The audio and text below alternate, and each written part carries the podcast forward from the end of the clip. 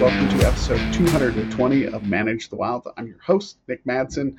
Today we're going to talk about bear attacks. What happens and what are the requirements after a bear attack for biologists, wildlife managers, and all the different agencies? Because not all bear attacks require the same response, not all animal attacks require the same response. And in this episode, we're going to talk about that. If you've come across the news lately, doesn't matter your news source, there has been bear attacks seemingly going up.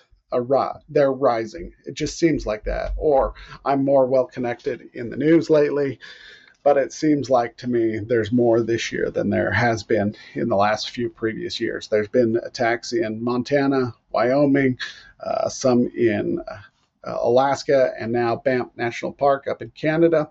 A couple was killed as they were doing a five day trek. And there are requirements, and each country has their own different requirements, as well as each agency that have their own requirements. And then the status, excuse me, the status of the animal, whether it's an endangered species, threatened species, those also have requirements that you have to go through as well. So, a bear attack is reported, whether it's wilderness, whether it's in a campsite, whether it's in a home, the first thing that's going to go out is the call is going to be made, and the biologist as well as wildlife officers in the area, depending on state agencies, sometimes law enforcement and biologists are the same. They are going to go to that scene and they're going to immediately make sure the scene is safe. They never want to start walking around just willy nilly like nothing's going on because the bear, the cougar, the moose, whatever wildlife it is, maybe in the area. That is the number one thing is your safety versus just walking into a scene being unaware. Whenever there's attack, it doesn't matter whatever wildlife, whether it's a goose, a robin, a swallow, when you come into a scene, they always have to make sure that their safety is number one priority. They got to make sure the area is clear, especially on a bear attack, whether it's black bear, brown bear, grizzly bears, polar bears the number one thing is to make sure the area is safe. Oftentimes in the backcountry, there'll be uh, a bear report will have been made, a bear attack, and they'll go in, and oftentimes the bear is still in the area, whether it's still feeding on the people that it's killed or whether it's trying to still attack those people. So those situations are very dangerous. And oftentimes, your close quarters, you come around a bush or a tree, and they're right there. It's very intimidating. Living in Ketchikan, Alaska, I came around a walkway around and I had a bear within 10 feet rise up at me and bluff charge me. It was the most intimidating and terrifying situation that I faced before. So, when they are coming into those areas, their job is to make sure the area is safe. Sometimes, when they come in on this situation and they find the people who have been attacked the bear is still in the area, the bear is going to oftentimes protect its kill. Not aware they're people, it's just food to them.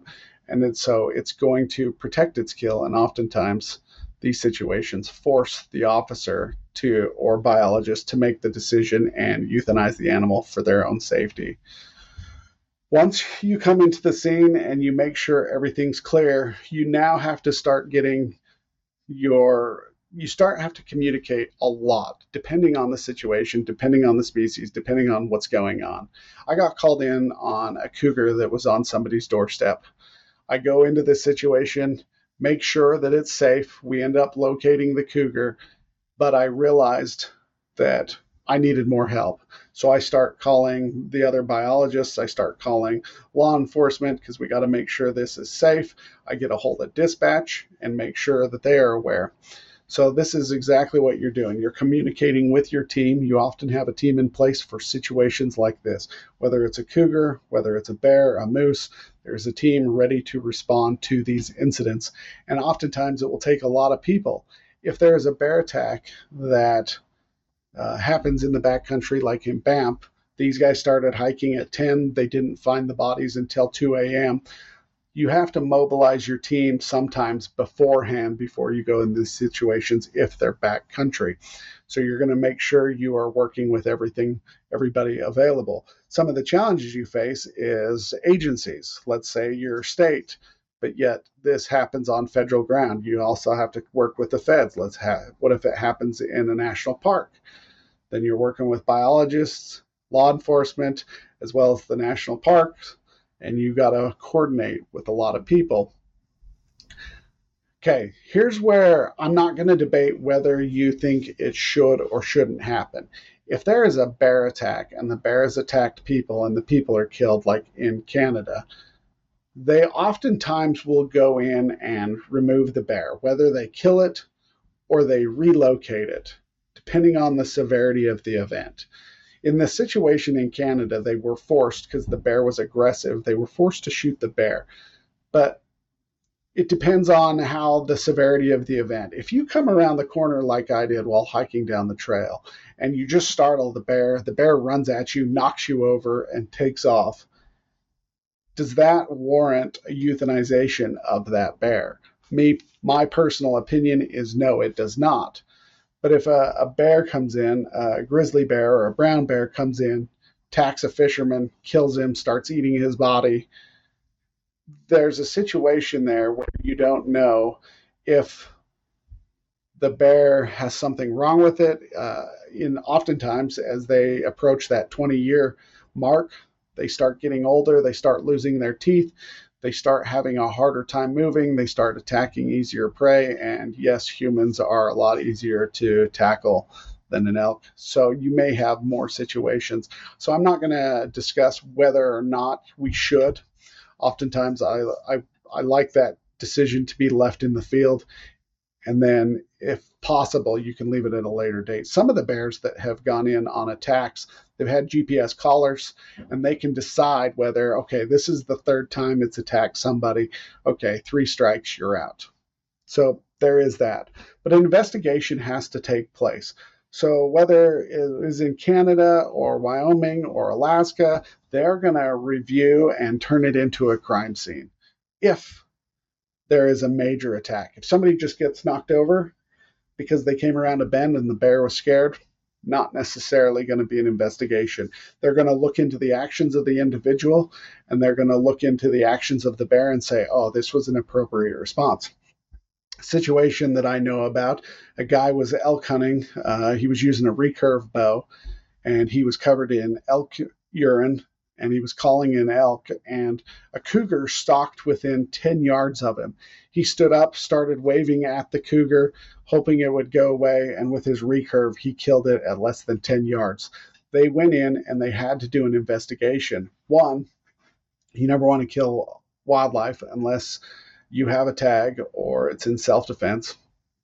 And so they have to make sure that the uh, killing of the cougar was legitimate, just like whether you are fishing and a bear runs at you to try to steal your stuff. If you could reasonably have gotten away from the situation, not putting yourself in further danger, they need to know whether you made the right call or not. There's a video that's floating around. Um, of a guy walking down the trail and a cougar comes at him and he turns his he turns and faces the cougar and walks backwards and the cougar keeps coming at him now if the cougar would have gotten any closer he would have been justified one it was videoed which is always nice but two, there was direct threat to him. And so the investigation would have shown that. So they need to do an investigation, but they're also not just investigating the people who are involved, but they're also looking at the wildlife. Was the animal injured? They're going to perform a necropsy. They're going to look at how old the animal was, wear and tear of the teeth. Was it injured? Was it sick? try to find out the reason why it attacked humans because attacking humans is not normal for them. We're not part of their their uh, prey picture, so to speak. They don't actively hunt us. And so when it does happen, we like to to know why. So they are going to do a whole lot. Also, public safety at this point is huge. And I think states are getting a lot better, not in I think states are getting a lot better in making people aware. I think if you uh, go on Instagram and you watch the tourists of Yellowstone, or what I think that's what it's called, they're just a bunch of idiots. People are just unaware all the time of what they're doing. And so they're putting out, states are, and the federal departments are putting out better information, helping people become more aware of what they're supposed to do around bears. If you see a bear, don't run up to it, back away from it, try not to disturb it, try not to make it feel threatened, try to make yourself big and loud so it knows where you're at and it doesn't look at you as food. After all of that, then uh, they go through, they're going to look at the bear behavior analysis. Uh, a lot of times, the, or sometimes, they're going to have GPS collars, and you can look at where this bear spends a lot of time. If it's around people, it's going to be more comfortable with people, and obviously, you're going to have more wildlife conflicts when they're around people. If that was uh, missing teeth and started to, to fall out and it was having trouble getting food, you can help understand there. And then documenting the situation. Let's say you're walking down a trail, you startle a black bear, it knocks you over and takes off and then you don't document it. Three days later, another person comes around that same corner, runs into the bear, and the bear, instead of knocking them over, attacks them and kills them. There was no documentation to show that there might have been an aggressive bear. This is why reports are so important to wildlife agencies. They need to know if there was a aggressive moose in the area, aggressive cougar, aggressive elk, aggressive bear and so they can start looking at these areas and be like, okay, we have a problem animal here. We need to move forward with whether we are going to haze it or remove it. And then they're going to look at their policies and procedures, looking at themselves, saying, were we aware of any other incidences with this bear or cougar or moose? And they're going to make sure that their end is doing the best they could. There's a situation that happened in Utah quite a few years ago where a bear came into a campsite, pulled a child from a tent, and killed the child.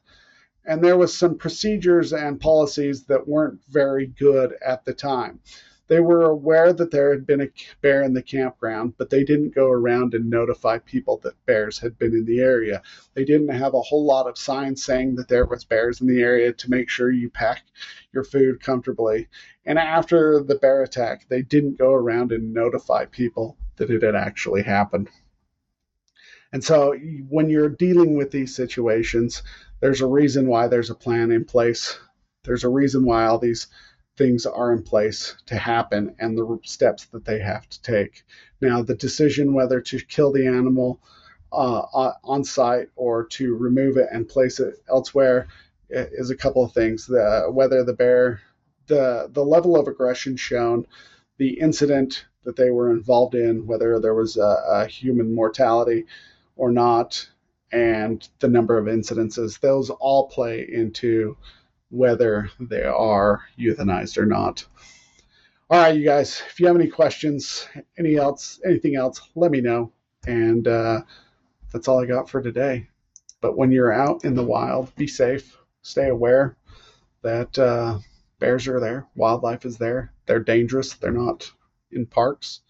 Hey, again, uh, if you're in the wild, or if you like going out in the wild, get involved with all of your different agencies and organizations out there. I don't care who it is, but let's work with wildlife. Let's help protect those migration corridors. And if you like what you hear, go ahead and hit the like button, subscribe on uh, whatever platform you are listening to the podcast and YouTube, Instagram, Facebook. You guys have a great day. Stay wild.